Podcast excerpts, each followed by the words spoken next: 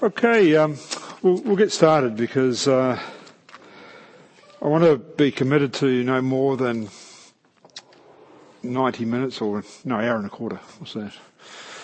It may not even go that long today. Uh, but as you've heard from uh, the leadership of Canterbury Gardens, uh, we want to focus a little bit on discipleship and these sessions which are going to uh, run as you can see from the timetable, uh, this Sunday, next Sunday, two Sundays in March and two Sundays in April, are designed to take you just a little bit deeper into uh, Bible study methods. Uh, probably I would call it inductive Bible study. We're going to stay away from primary languages as such, uh, but we'll look at how can we study more deeply God's word in our in the English language? Because uh, do we have any Greek scholars here or any Hebrew scholars?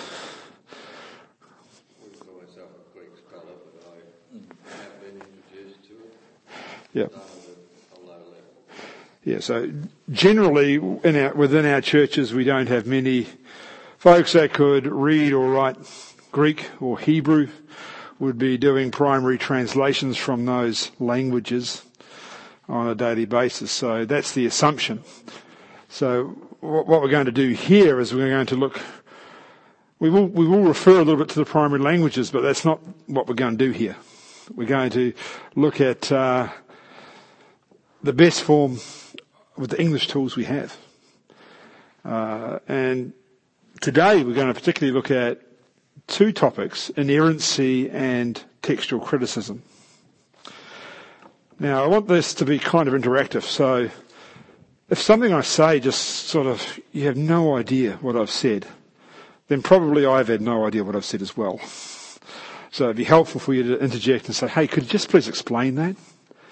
Uh, because I want this to be quite an interactive learning environment. It's not a typical preaching session. I'm not going to preach it to you often. It might be on occasions I get a little bit passionate and I'll go into the text and we'll interact with the text in that way.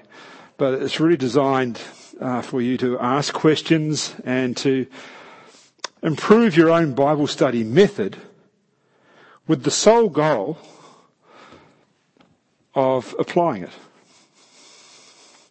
It's pointless us just having a head full of knowledge without application. Uh, so this is not going to be some elite uh, type of exercise where all we're doing is searching after knowledge. It needs to have an edge to it where it actually convicts us, where it actually reproves us, corrects us, and trains us in righteousness. And where did I take that verse from?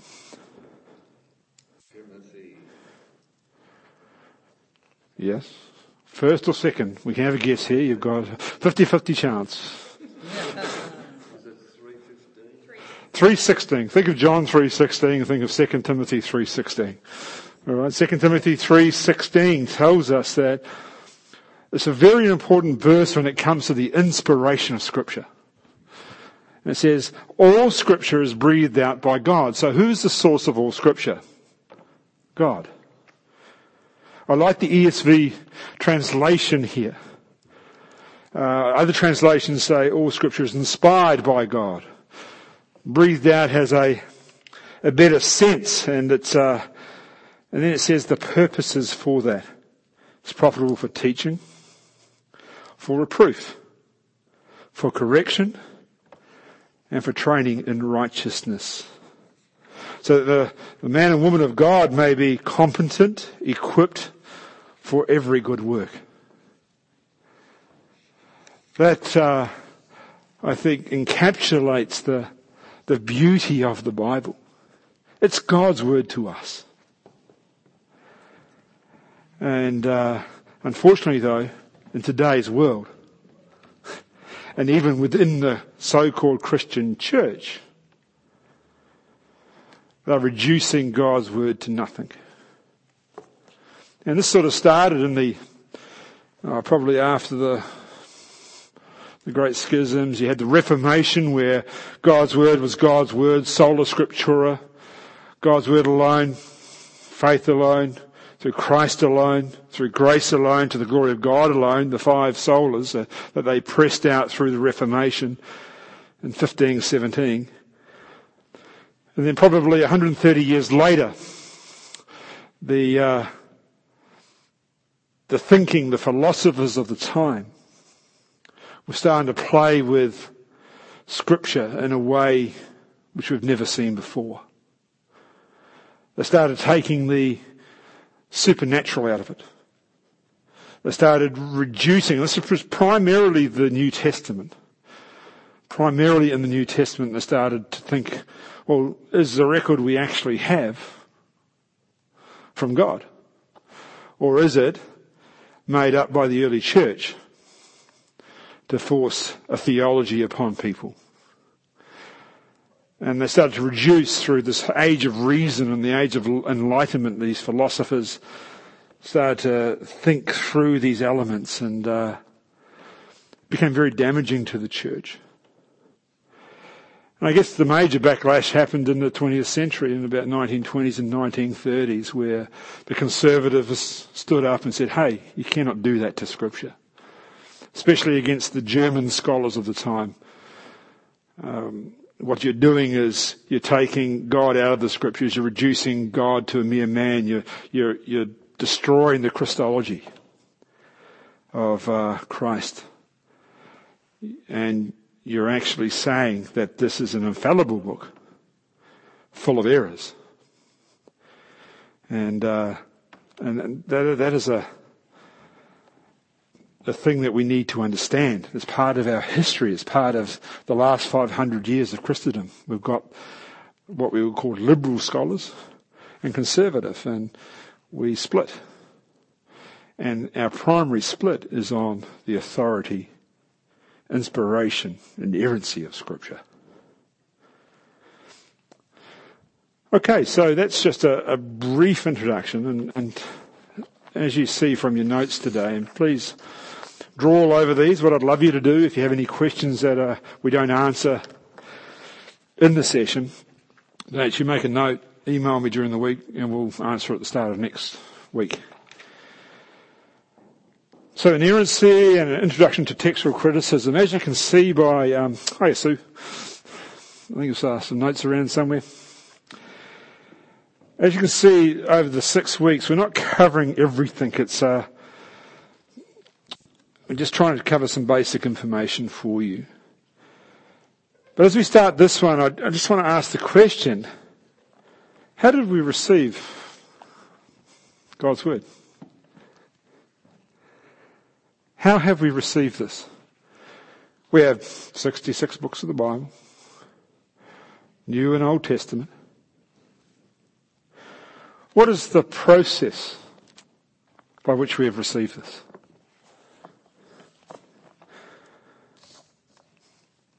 It's a question. You're allowed to answer. It's not a rhetorical question. My understanding is we've got the first five books of the Old Testament because of the Jews, they faithfully kept them. And then we got the, the, the other ones in the New Testament books because of the writers who did that and they were faithfully uh, kept. When we run across those scrolls in the caves, that proved that they were faithfully kept. We carried on. Other thoughts? I don't know how it all happened, uh, the whole process, but I do know that 2 Peter 1, 21, uh, 20 and 21 says that of all, that no prophecy of Scripture is a matter of one's own interpretation. No prophecy is made by an act of human will, but men moved by the Holy Spirit spoke from God. Yep. That's a really uh, wonderful scripture. And we'll, we'll, come to that. So Second Peter 121, 120? 20, yeah. We'll talk, and 21, yeah, we'll, we'll talk through the broader context of that shortly. Other thoughts? I think God took history and inspired man to write things down is eternal truth. And I call it off the cookbook for life. Uh, and, and it's equally inspired old and new. Yep. But the historical context is, is extremely important. So that's why we always have to understand what's the cultural context at that time, the issues got dealt with at that time for these people's context. I thought that there was a um, meeting where they had all the historical books and they sort of said, well, that is inspired by God, that wasn't. We've got the actual physical Bible as we know it now. That's why there's, you get these people that say there's all these other funny books between the Old Testament and the New Testament. And, um, but we all obviously believe that what we have now is what God wanted us to have. Because that meeting was also men trying to ascertain what God wanted. Yep. Any other thoughts? it, my thoughts, thought are that it, wasn't dictation, and unlike the Quran and the Mormon book and so forth, but God working in people's lives, producing the work, and even editing and having people edit it afterwards, bringing it together.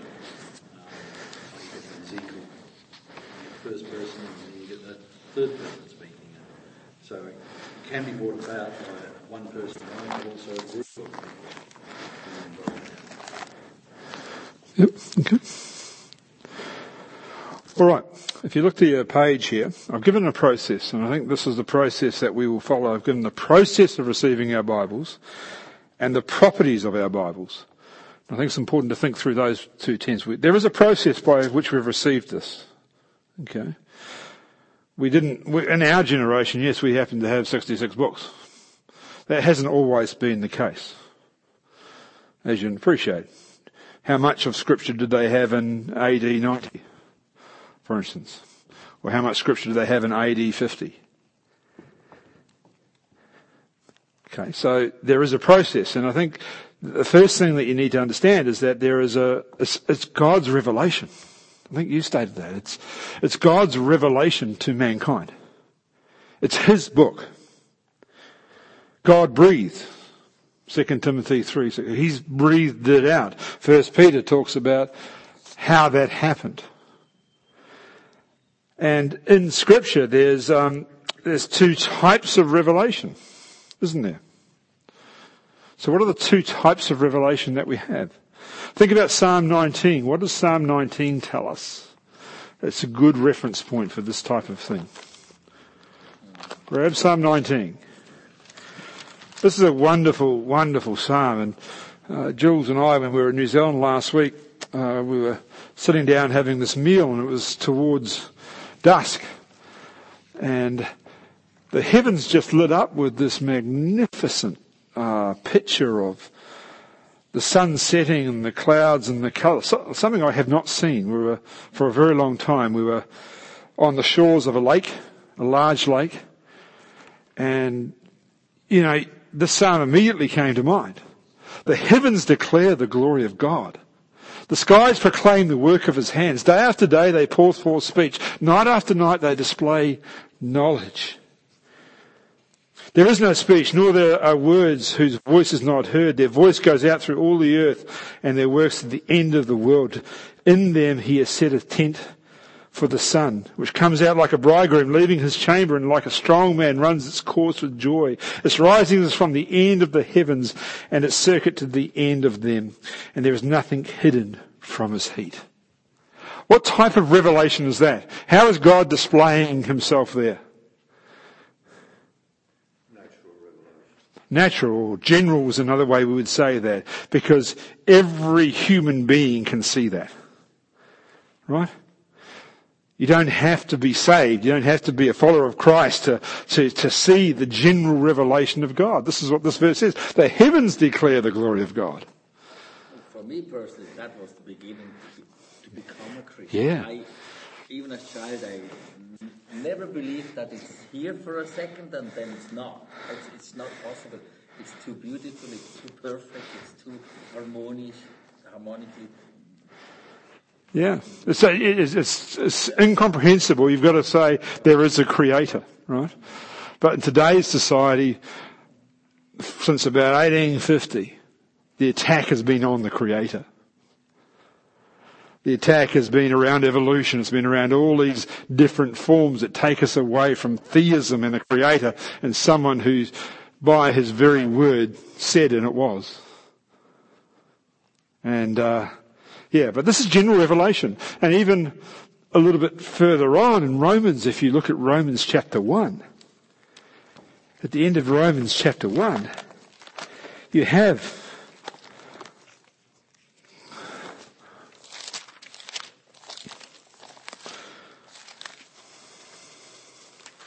the same sort of thing being said by Paul. It's wonderful when God's word testifies in many places about the same truth.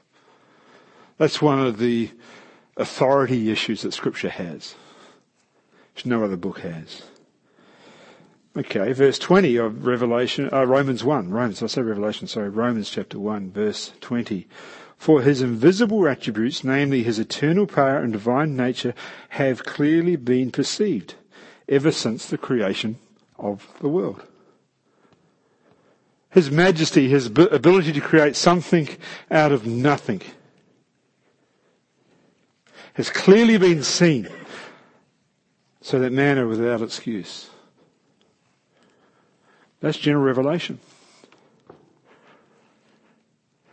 Let's go back to Psalm 19,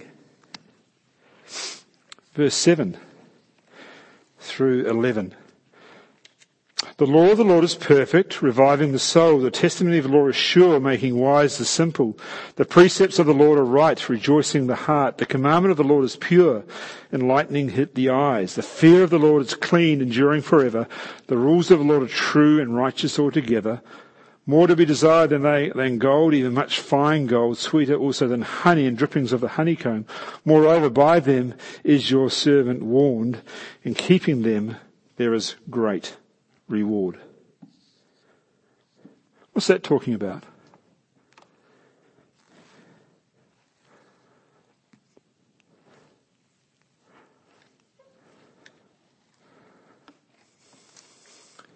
Special. Special revelation. Why is it special revelation? No, why is it special? Because God is revealing himself in specific ways. Yeah. Specific things about himself. And to specific people. That's what makes it special. The very fact that if you put your faith and trust in Christ, you are, have revealed special revelation. Because the Word of God tells us that the gospel in itself is foolishness to those who don't understand. Okay? And it's an offence and it's an affront. And we all know that when we witness to our unsaved friends, the mockery and the, the, uh, the accusations that come our way. You can see right there the gospel is an offence and it's not a general part of revelation. It has to, something has to happen. God has to move that person's soul and spirit towards faith. Okay, so that's specific. So we have two types of revelation. God's revelation. We have general revelation, which uh, is nature, is uh, conscience, is uh, spiritual longings. Uh, they're methods of general revelation and the special, specific revelation, where God is exclusively active and the human recipient is passive. Think of things throughout scripture like theophanies, visions, dreams, and other supernatural encounters. That's special revelation by God. And then we have, that's the outward revelation of a special revelation. Then you have inward revelation, where God is primarily active and the human recipient responds and communicates to some extent in conveying the message. You know, this is the prophets, spoken prophecies through men. When a prophet ever said, thus said the Lord, they're the, they're the uh, avenue of special revelation from God to his people.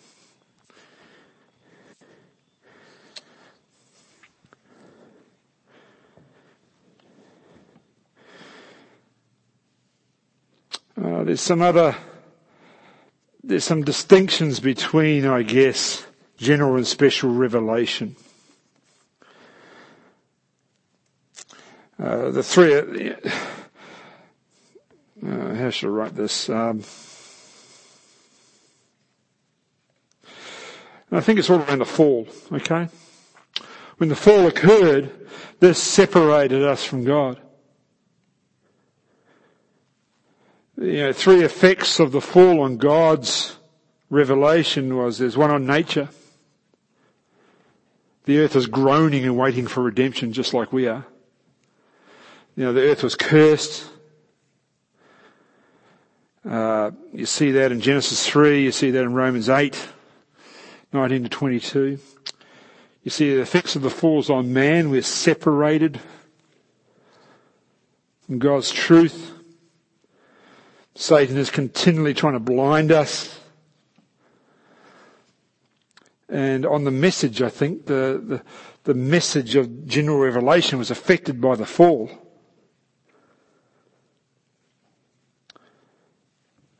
But there are two wonderful divine provisions in response to the fall. And that's uh, in special revelation. It was given, and then spiritual regeneration was bestowed. So there's just some things to think through. Any questions on that? On special and general revelation?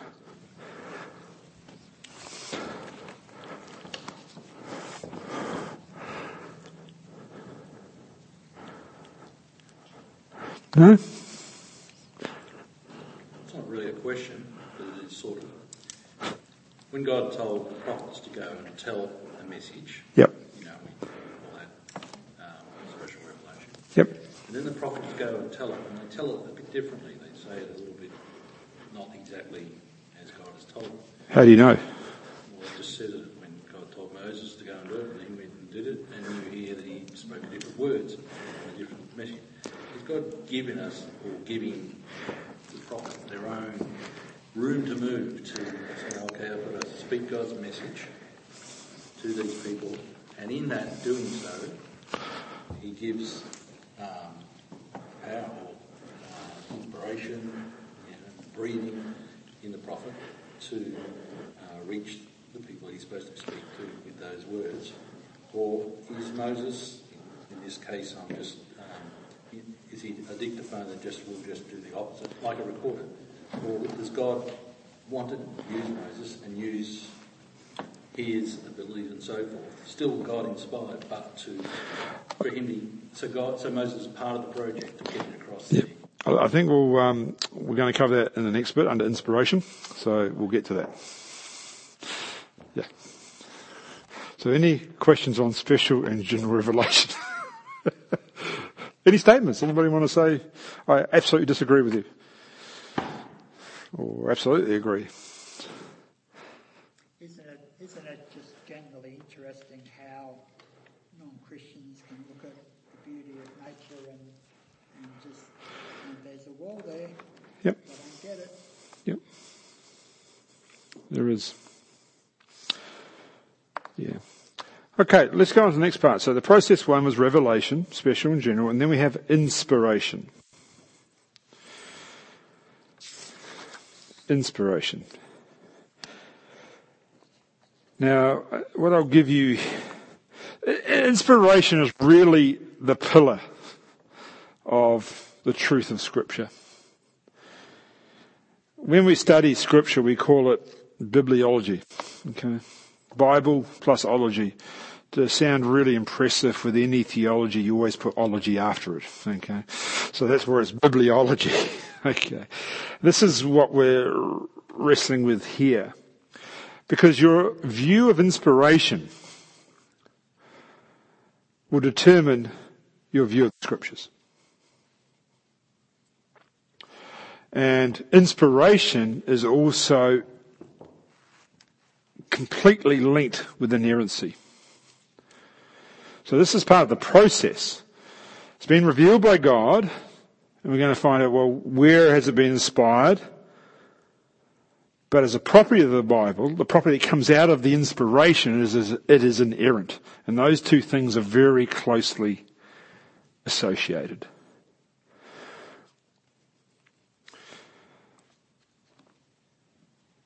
So, what are some inadequate views of inspiration?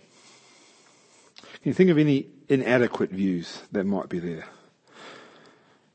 You know, we've got our Bible because of this. What are some inadequate things you've heard? I'll start off. Um, natural inspiration. The Bible is only only a product of human genius. Okay? So that would be an inadequate view. It's not supernatural. Uh, our German scholars of the 17th and 18th century went down that track. What would be another inadequate view of inspiration? Hmm? It's not relevant, yeah. Yeah. That'd be a product of it, yeah. Yeah. Yeah, it's not. It's a it's a book of history, but for that particular point in time, uh, yeah. I mean, you mentioned evolution before, but that sort of science has superseded some of the Bible. Yeah. I do hear from time to time. that, we, when we were ignorant, we had to say God did everything, but now we're smart and scientific. We can explain some Explain stuff away. Yeah. Yeah, I think that that that impacts our view on inspiration. It may not be an inadequate view of inspiration, but it definitely impacts our view that okay, it's uh, it doesn't sort of line up here scientifically, so therefore it mustn't be inspired. I think um, so. Natural is one that's an inadequate- inadequate view. Maybe mystical, a mystical view.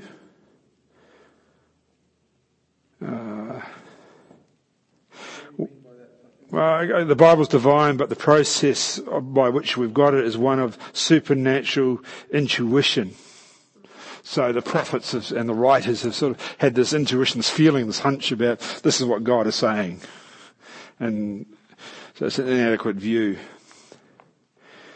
Uh, so it comes with it. Any spiritual person, spirit-filled person could write the words of God. That would be inadequate, right?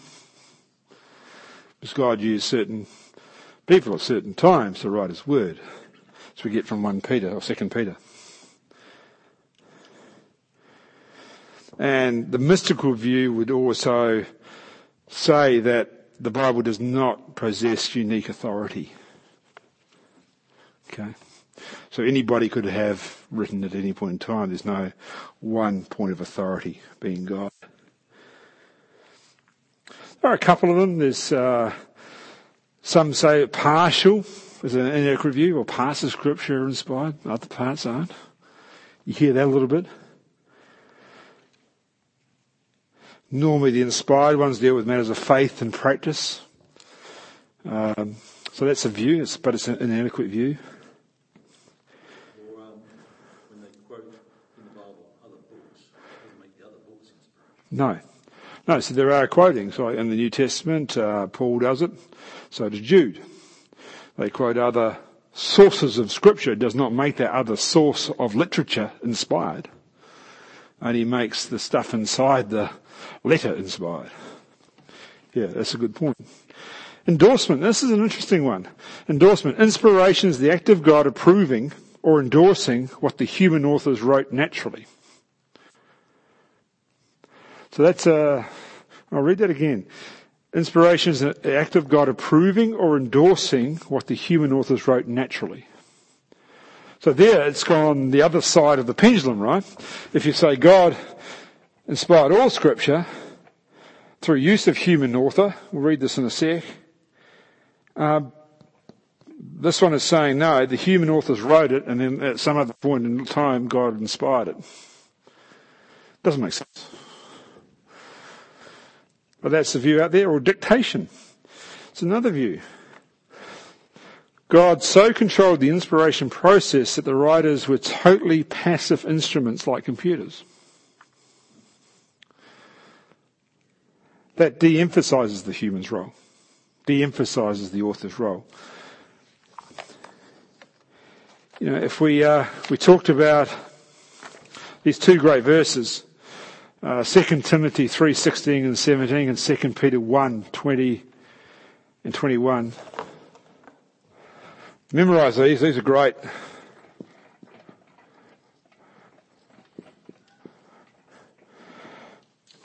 The key word there is God breathed in 2 Timothy.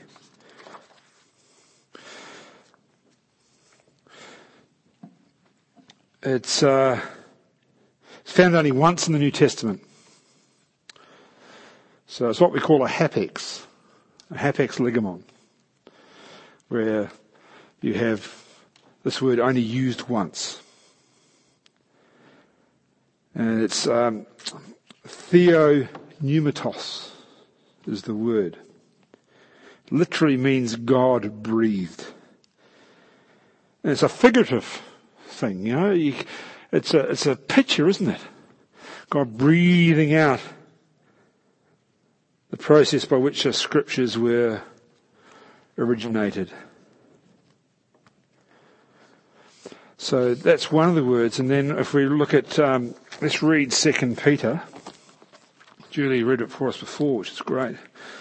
I just want to pick up some words in there as well. Second Peter 1. I'm going to go back to uh, give you some context. Now, context is very important whenever we study Scripture. So, let's go back to the start of the paragraph, which is uh, verse 16. Let's read this through. For we did not follow cleverly devised myths when, when he made known to you the power and the coming of the Lord Jesus Christ, but we were eyewitnesses of his majesty. Who's uh, Who's writing this? Peter. Peter was a reasonably close associate to Jesus. You'd say that, wouldn't you? That'd be a fair assumption. Yeah. Yeah, yeah. yeah, yeah, yeah. So, who do you think he's collectively talking about here in that very first sentence? Let's do some basic inductive Bible study. This is a good, good thing to do. For we did not follow Who's the we? Yeah. You would think so, right? You would think so. Because uh, when Peter writes this, if you went back to the start of 2 Peter, he introduces himself, Simon Peter, a servant and apostle of Jesus Christ. He's not with anybody else, like Paul sometimes says, you know, Paul, Silas and Timothy, or he'll introduce a letter with, with some of his mates. Here Peter is writing by himself. And he's writing to those who have believed, to those who have obtained a faith of equal standing with us. So with us, he uses us right, at the start of chapter one. So the us must refer to Peter and the apostles. Okay? Excluding, oh, well, in this tense it would exclude Paul when he comes to 16 because Paul wasn't an eyewitness at the time Christ walked earth, Paul was an eyewitness at the road to Damascus. Okay. So, for we did not follow cleverly devised myths when we were, when we made known to you the power and the coming of the Lord Jesus Christ, but we were eyewitnesses of his majesty. For when he received honor and glory from God the Father and the voice was borne to him by the majestic glory, this is my beloved son in whom I am well pleased. When did that happen? Transfiguration. We ourselves heard this very voice born from heaven, for we were with him on that holy mountain. So Peter's recounting the transfiguration. And we have something more sure. That's an interesting term. So what's he saying here?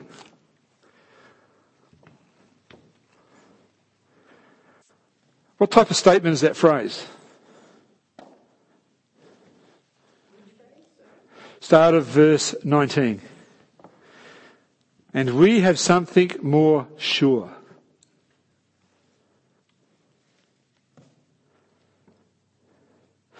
So he's just, he's accounting, he's accounting the situation of being an eyewitness of the transfiguration of Christ. He's saying, we saw that. So contextually we know, did every apostle see that? No. So therefore the we now is Peter, James and John. We saw that. And now he's saying, and now we have something more sure. More sure than what? An eyewitness account, a transfiguration account. We have something, I've got something more sure than, than what I've actually physically seen. What's more sure than what you've physically seen? Look, I see Julie every day. I know that's Julie. Alright? I wake up in the morning, oh, that's Julie. Which is a good thing. Well, good thing she's still there. but, you know, what is, um, what is more sure than something you see? It's a really interesting statement, isn't it? Something supernatural. Something supernatural. What's his answer? You tell me what the answer is.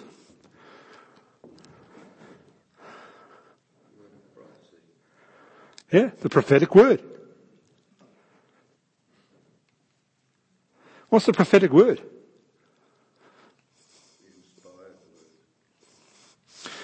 Inspired word, because then he starts to explain what the, the prophetic word is.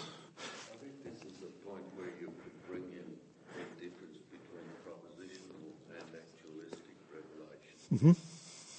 Mm-hmm. Yep. Yep. Let's continue reading through. To which you will do well to pay attention. So he gives a warning as to the lamp shining in a dark place until the day dawns and the morning star rises in your hearts. Knowing this first of all, that no prophecy, so we're talking about prophetic word here, no prophecy of scripture comes from someone's own interpretation.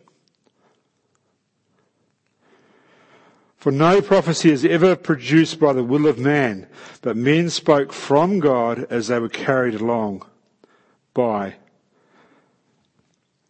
the Holy Spirit. So what is the Word of God based on that particular scripture?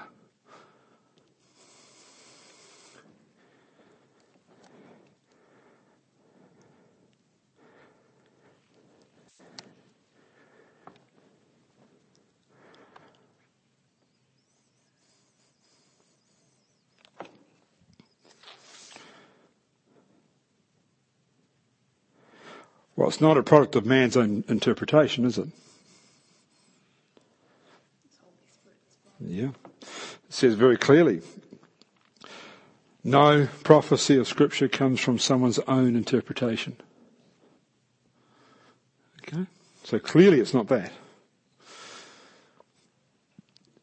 What's the process of getting the scripture according to this?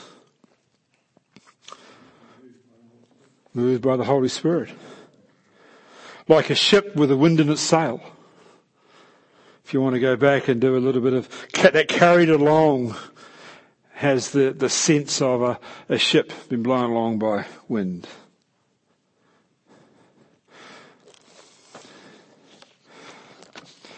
From the Holy Spirit. What was the divine source in 2 Timothy 3.16? God. God breathed. The divine source in 2 Peter is the Holy Spirit.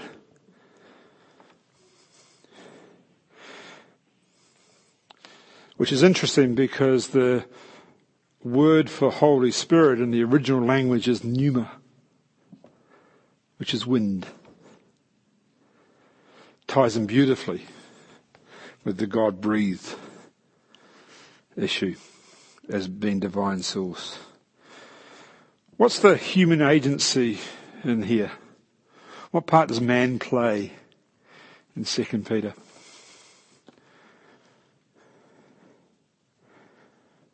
Men speaking. Men speaking what God told them to, or what God inspired them to. Yeah. Yep. So man is used, just like the prophets in the past, man is used. It's the human agency. And what is the purpose of scripture here?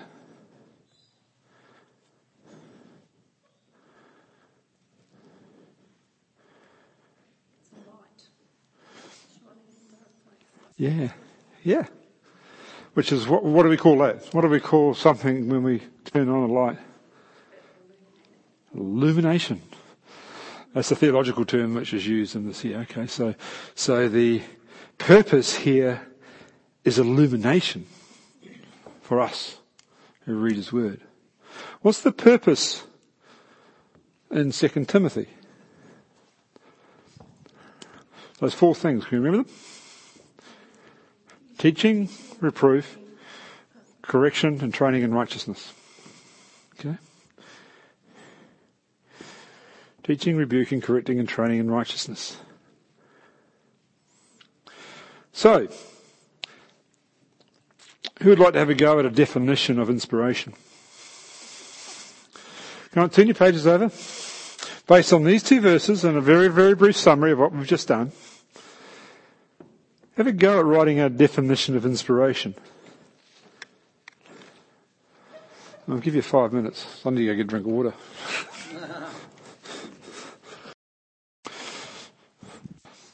so who'd like to share the definition? I know it's quicker than five minutes, but too bad.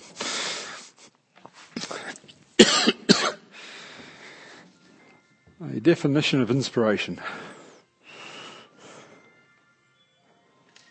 The outward production or expression of something from within, The outward production or expression of something from within. from some- from within. Okay.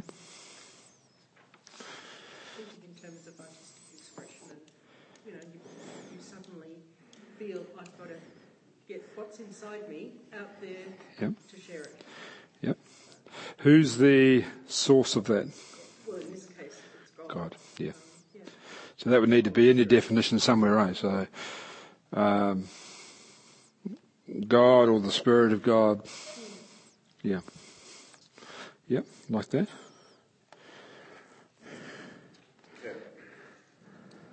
The process whereby God, using human authors, ensured that what they wrote was what he intended to convey to human readers. Yeah, like that. It's good. Like that. Yeah. You've got most of the major elements in both those verses coming through there, which is great. You have to keep it simple. Yeah. Keep it simple is the trick. I mean, I got God intended message for mankind through man, but in general terms, can be man or woman. Good. Can I just add on to those? No, no, you've got to have your own. You can't add on. Um.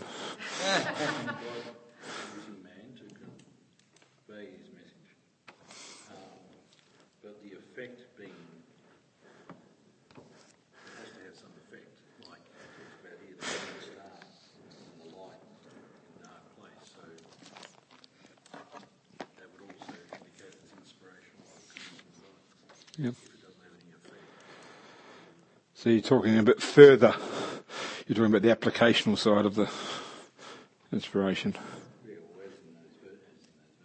Yeah.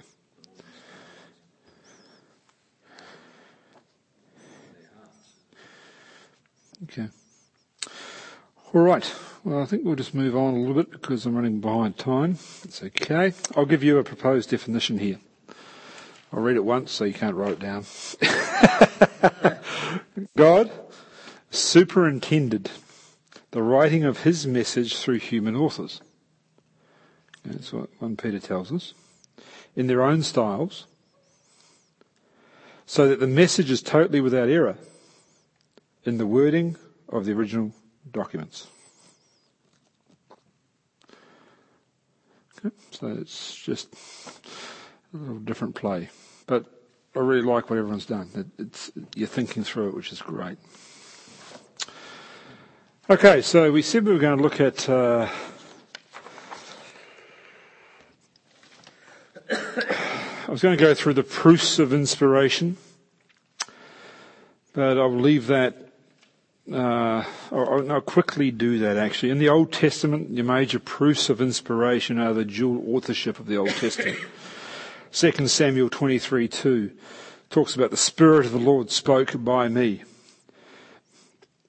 Okay. In Matthew 22, how does David in the Spirit call him Lord?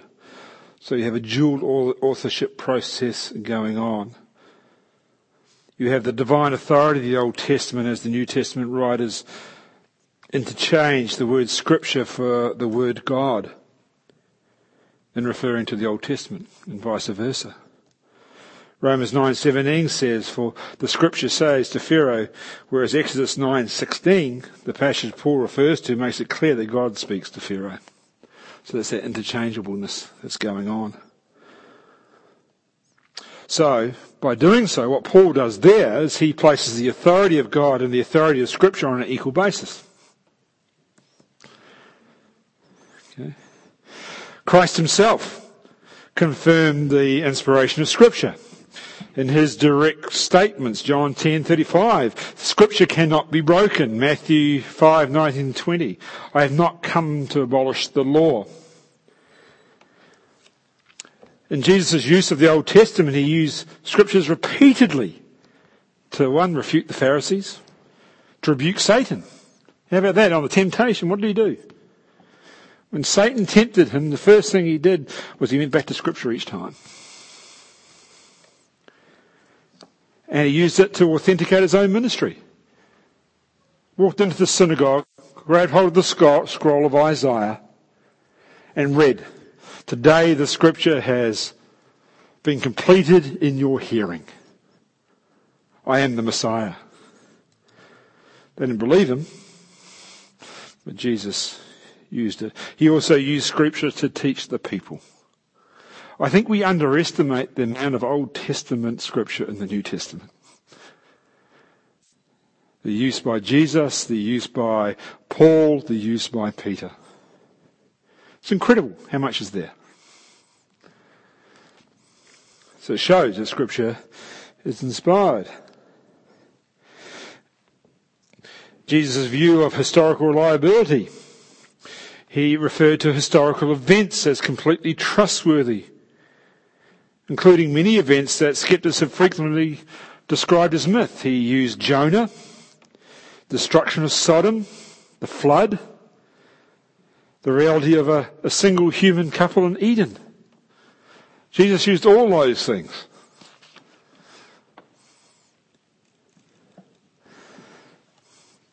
Um, uh, the apostles claimed their very own message, spoken and written, was authoritative. You know, 1 Corinthians 2.13, we speak not in words taught by human wisdom, but in those taught by the Spirit. 1 Thessalonians 2.13, when you received from us the word of God's message, you accepted it not as the word of men, but what it really was, the word of God. These are just some of the the things we could we could talk about when it comes to inspiration. Do you want to just dive a little bit deeper on this? Because I can, if you want me to. Because there's an important verse that we need to probably discuss. Okay, hold on to your hats a little bit. And it goes back to this 2 Timothy 3.16. Okay. 2 Timothy 3:16 in the original language there is The literal translation would be all scripture God breathed and profitable. Okay. What is it missing when I say that? All scripture God breathed and profitable. What am I missing? If you look at the verse that you have in your is. I'm missing a verb, aren't I? Okay, there is no verb in the original Greek language. When it comes to this particular translation, the verb is missing. Where should it be supplied? What are your two options? You could either go option one, all God breathed scripture is also profitable. Or you could go, all scripture is God breathed and profitable. What's the theological implications of one versus the other?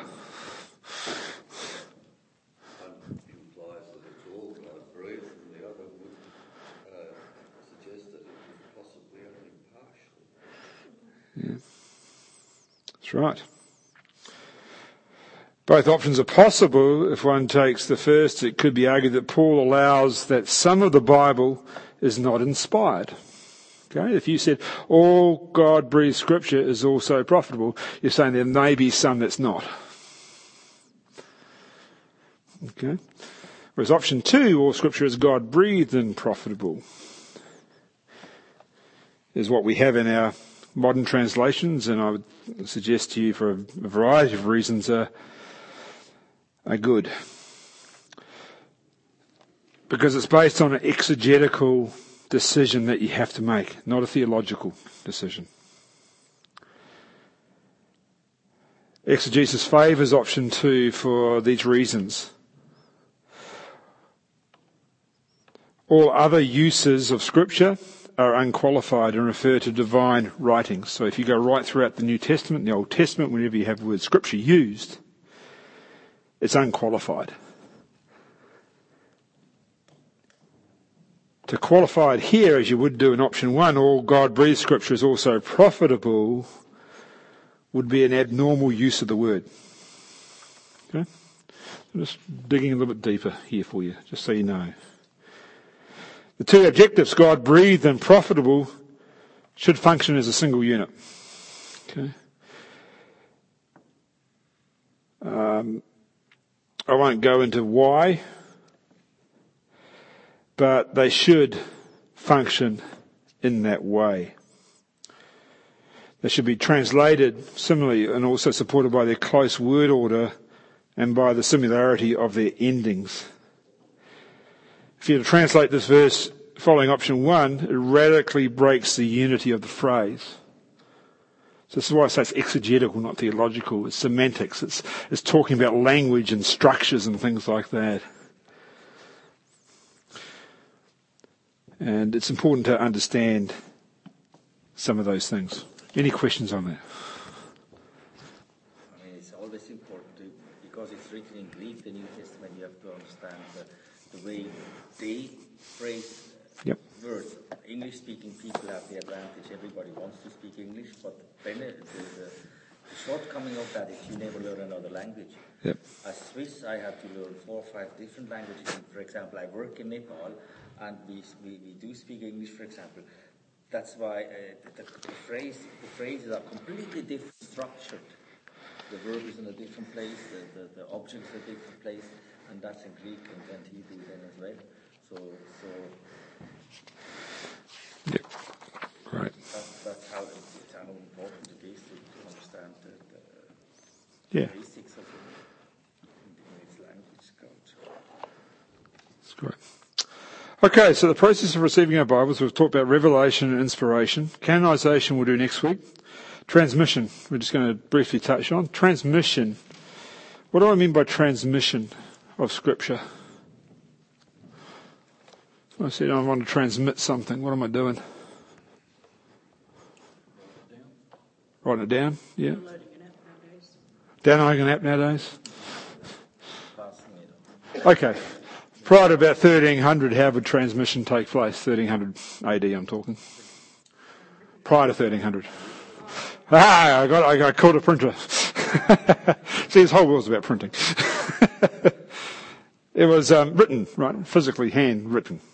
That's what we talk about transmission. It's the, it's the process of copying before the printing press. That'd be the best way of, because you, you all know what happened. When did the, when did the Gutenberg press come into play? It was about 1350, I think, wasn't it? Something like that? 1350? Something like that. It was prior to the Reformation. But, um, yeah, and that changed everything. Because you and I could get the Word of God in our hands. And we could read it for ourselves. The Spirit of God could take that and transform us. But prior to that, we, when the, the, the documents were written, it was done by human scribes, right? They carefully copied and preserved the manuscripts of Scripture so that the complete message of God's Word is available today. So that causes a little bit of an issue, right? Because you, who's here ever copied Scripture? You know, I, I, do it reasonably regularly. I try to. How many mistakes do you make when you do it? Tell me, how many mistakes do you make when you do it? You know, you look down, you copy a sentence, you go away, have a cup of tea, come back, come the coffee, and oh, I've started at the wrong place.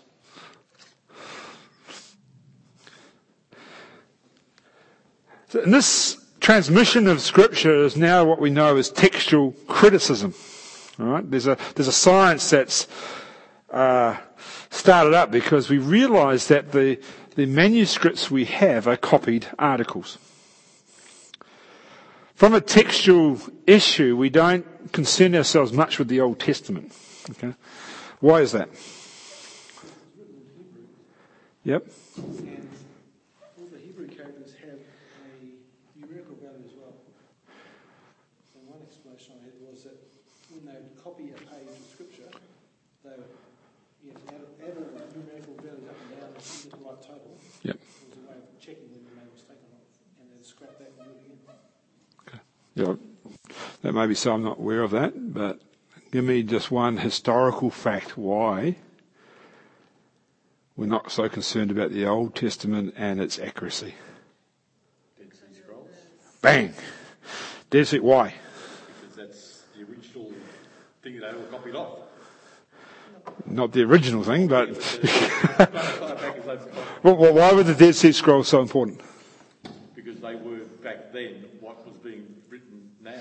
Yeah, because prior to that, this, prior discovery of that, we had a, an older, a much older copy, about a thousand years difference. And so the Dead Sea Scrolls were newer, if you like, and they matched the older version 99.9%, the book of Isaiah. So it gave us, from an archaeological perspective, from a text perspective, that these guys who cop, because you know, you know what the Hebrew scribes used to do? Because they considered the scriptures so holy that once they had finished copying, they would destroy the version that they were copying from. No that's right. Yeah. So that's what happened for a large part of what they did. So, but, but from a textual critic's perspective, because of Dead Sea Scrolls and those discoveries, there's a lot less argument about the Old Testament scriptures. From that very fact, because they, they can actually see how close they are. Yeah. But New Testament's a little bit different. Okay, because we have many sort of manuscripts, and I just want to give you some of these to consider. Uh, on your piece of paper, what is textual criticism? Well, well, it's, I guess the best definition for that I'll give you here is it's the science of studying the copies of a text whose original is missing in order to determine the form or wording of the original text. Okay. I'll give you a prime example. Anyone got a King James Bible here? No. On your phone. Could someone look, grab, King James on their phone? That would be great. I'll give this as by way example.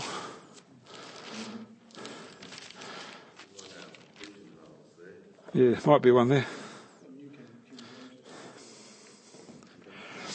Someone's got on their phone. No, I think James is getting it. It's okay. Uh, bu- bu- bu- could you read maybe 1 John 5, 6 through 9?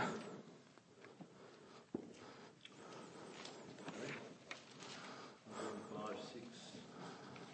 It says, um, it's just loading. Um, this, this is he that came by water and blood, even Jesus Christ, not by water only, but by water and blood. And it is the Spirit that beareth witness, because the Spirit is truth. For there are three that bear record in heaven, the Father, the Word, and the Holy Ghost, and these three are one. And there are three that bear witness in earth, the Spirit, and the water, and the blood, and these three agree in one. If receive the witness of men, the witness of God is greater. But this is the witness of God which he hath testified of his Son. Okay, as um, James read that, were you following it in your own modern version at the point in time? Try to. what was clearly obvious there?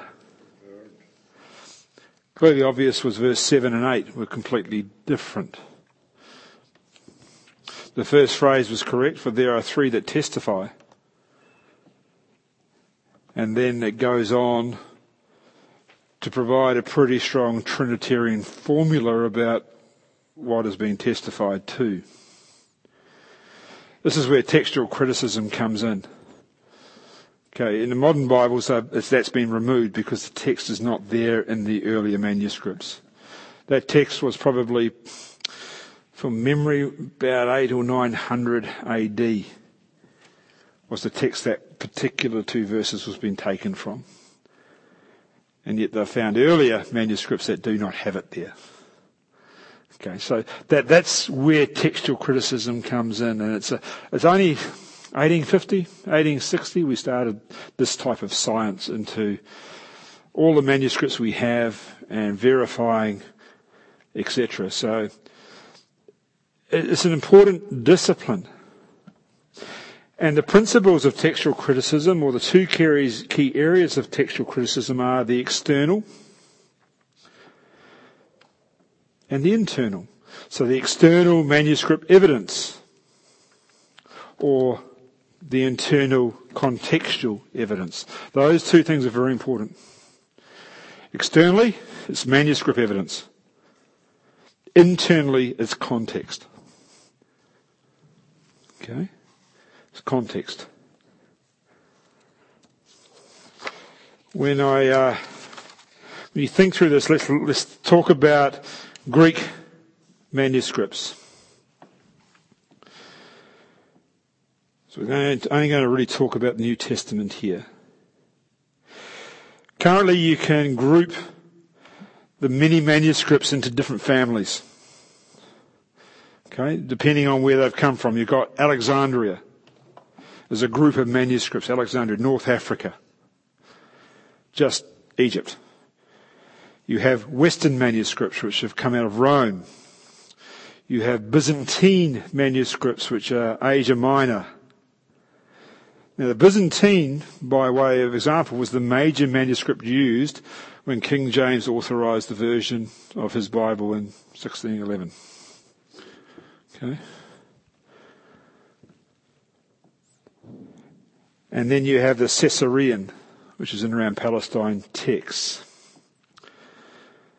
So you've got those four families. What are they?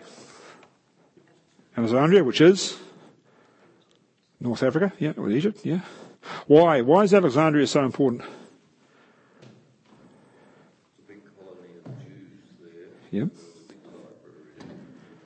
They reckon it was the largest library in the ancient world, don't they? They reckon it was massive. It was a real seat of learning, and you're right, a lot of Jews came out into Alexandria. Okay, Rome, we understand. Western text, Western church. Byzantine, Asia Minor, and Caesarean.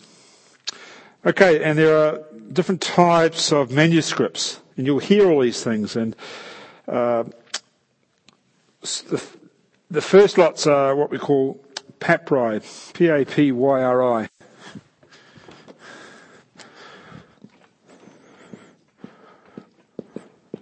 papyri, And these are in the second to fourth century, so they're early manuscripts. They're made up of this material, a primitive form of paper, manufactured from pressed and dried papyrus. Most of these are fragments of manuscripts, so they're small parts, and we, we glue them together. The form of the letters is a unicule. Uh, there's no punctuation or spacing between words or sentences exists. Nothing like that exists.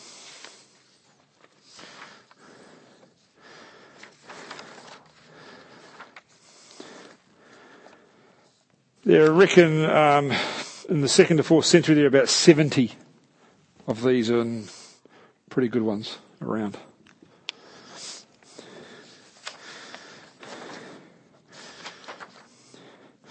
Then you have unicles. So this is the first two centuries. Then you have unicles, which are fourth to the tenth century. Fourth to the tenth century. So that's quite a large period of time, 600 years. There are about 259 of these.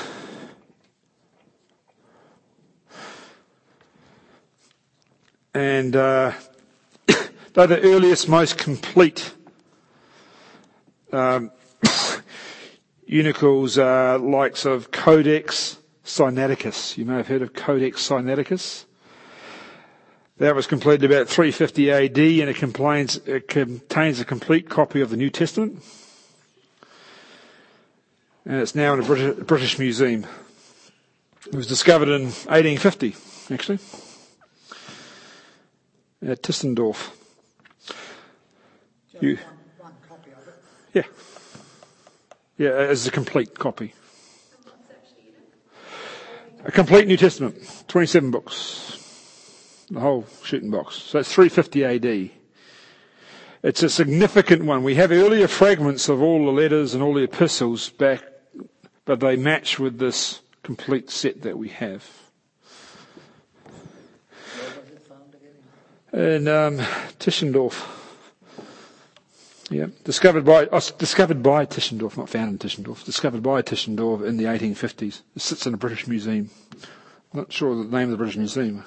Yeah. Then we have Codex Alexandrinus. So Codex Sinaiticus is always, if you're ever doing any textual criticism, you'll see an X by that. That will mean it's citing that particular manuscript. Okay? Uh, Alexandrinus is easy, it will just be an A. and that's a uh, 5th century, they believe, uh, written form of the entire New Testament.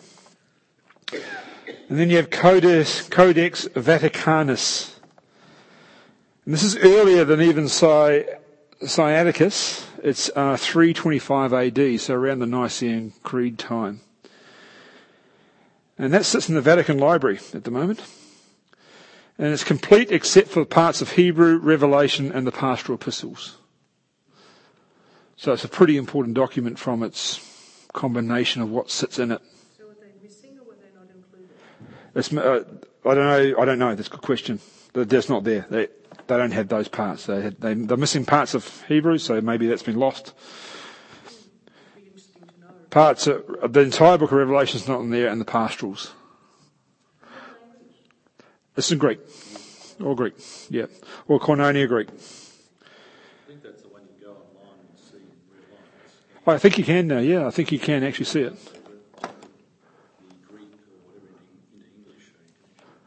Yeah. These, these are significantly important. Those particular three are significantly important for textual criticism. Significantly important.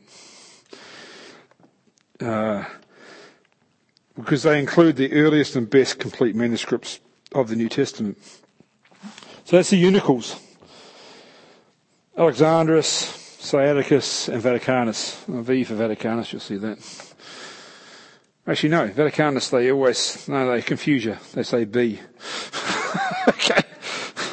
you think it'd be V, it'd be B. Yeah. Um, can I just go and get something? we're almost finished. But I want to show you a really great tool, modern tool that will help you with this. I'll just go get out of the library.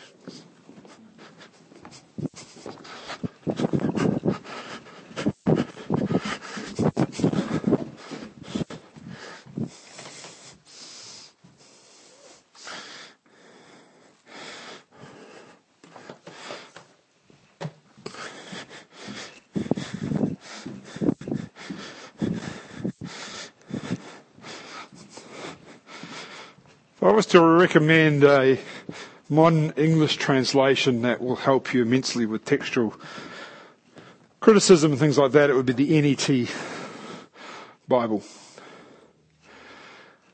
NET Bible, first edition. It's probably got a second edition. With 60,932 translator notes. Okay. Um, if you want to have a look at it, you're most welcome to. The beauty about this particular version is they also give you a CD-ROM, which helps you out. Sorry? NET's online. Yep. Every Bible program of any value will have an NET. And the, the notes. So since we looked at that John 5 situation, we'll see what they tell us, eh? John 5. Well, okay, there we go. This shows you how significant it is. I'll show you. That's the verse there, verse 7. That's the translator notes down there. okay. So from an English perspective, it will give you a fantastic start. You will read that, you may not understand some of it, but it's going to help. For instance, eh, I won't, yeah. Um, in heaven, the Father, the Word, and the Holy Spirit are these three are one, and there three are testifying on earth. This reading is the infamous Comma Johanneum, has been known in the English-speaking world through the King James translation. However, the evidence, both external and internal, was decidedly against its authenticity. So it tells you. And then it will have a discussion as to why. Very helpful if you're this way inclined. okay. So it's um, a really, I'll, I'll leave it here for you to have a look at. But you're right, it's online. NET's online if you've got a, and I'm not sure if the translator notes are online. That's the only thing. They should be. Very helpful. Hmm? That's great. Really worth looking at if you're interested in this sort of thing. That one, um, yeah, it's the updated information from the Dead Sea Scrolls into the text, so Yep. not just Yeah. more. It's okay if you can read the Dead Sea Scrolls. Most of us can't. That's why it's helpful to have them. is You're reading Yeah. Yeah. Okay.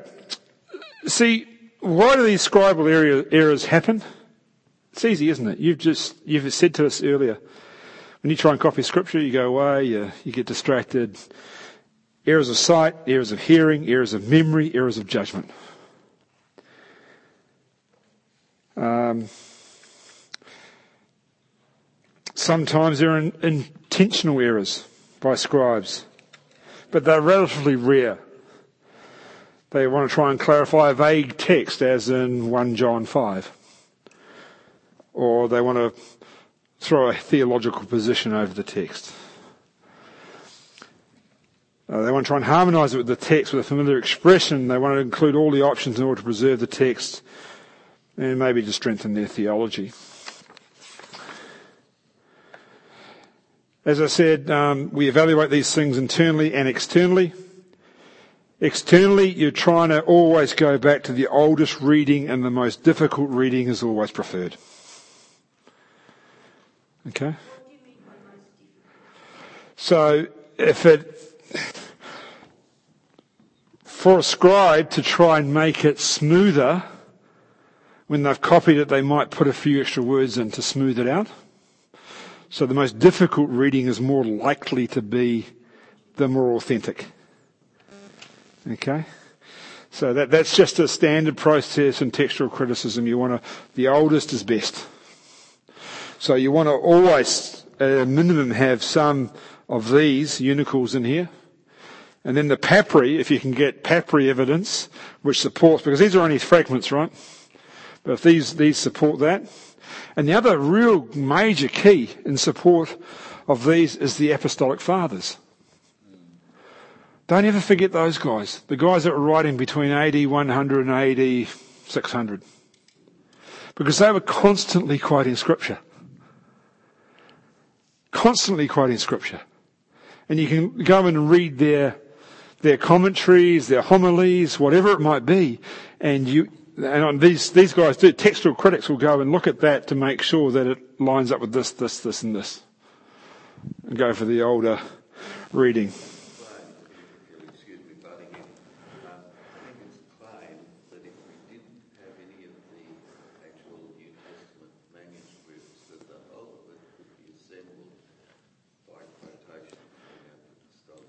Absolutely, yeah. The fellow on the Yep. on the Yeah, that's a true statement. We could, we could um, assemble, assemble the New Testament from the Apostolic Fathers. Yeah. The other thing that goes into consideration, the oldest is best. The next one is the widest geographical distribution.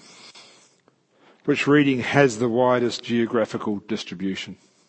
That's important in this textual criticism thing. So, if it was just some little papyri in Crete said this, and you had another papyri that had was um, distributed through Jerusalem and maybe up into Asia, you would take that one more than the one that's in Crete. It's more accepted in a wider geographical range. So the principle is uh, prefer the more difficult and also prefer the shorter. We become very verbose as people when we like to add things that we shouldn't. I'm going to leave it there. Thanks for your time. Next week we'll, we'll look at uh, inerrancy as well as uh, canonization. Hope that's been helpful. Give you a fire for this sort of stuff. Uh, take a little bit deeper. But above all, it's uh, 2 Timothy 3.16. All scripture is God breathed and is profitable of what? Teaching, correction, instruction, and training in righteousness. That's why we study God's word to be shaped and transformed. Let me pray for us and uh, go home to your families. Father, we uh, thank you for your word, your written word, the word that is inerrant. Uh, we thank you for the shoulders of the men we stand on who have wrestled with these issues of uh, authenticity, of inspiration, uh, of textual criticism, even, Lord. And we, we thank you that uh, your word, its original documents are inerrant, that they're inspired by you, that uh, they're God breathed. And Father, we pray that as your people we'll learn to trust more deeply your word. We'll allow it to transform our hearts, our minds, our lives, to serve you in a way that is, is pleasing to you. We just pray these things in Jesus' name. Amen.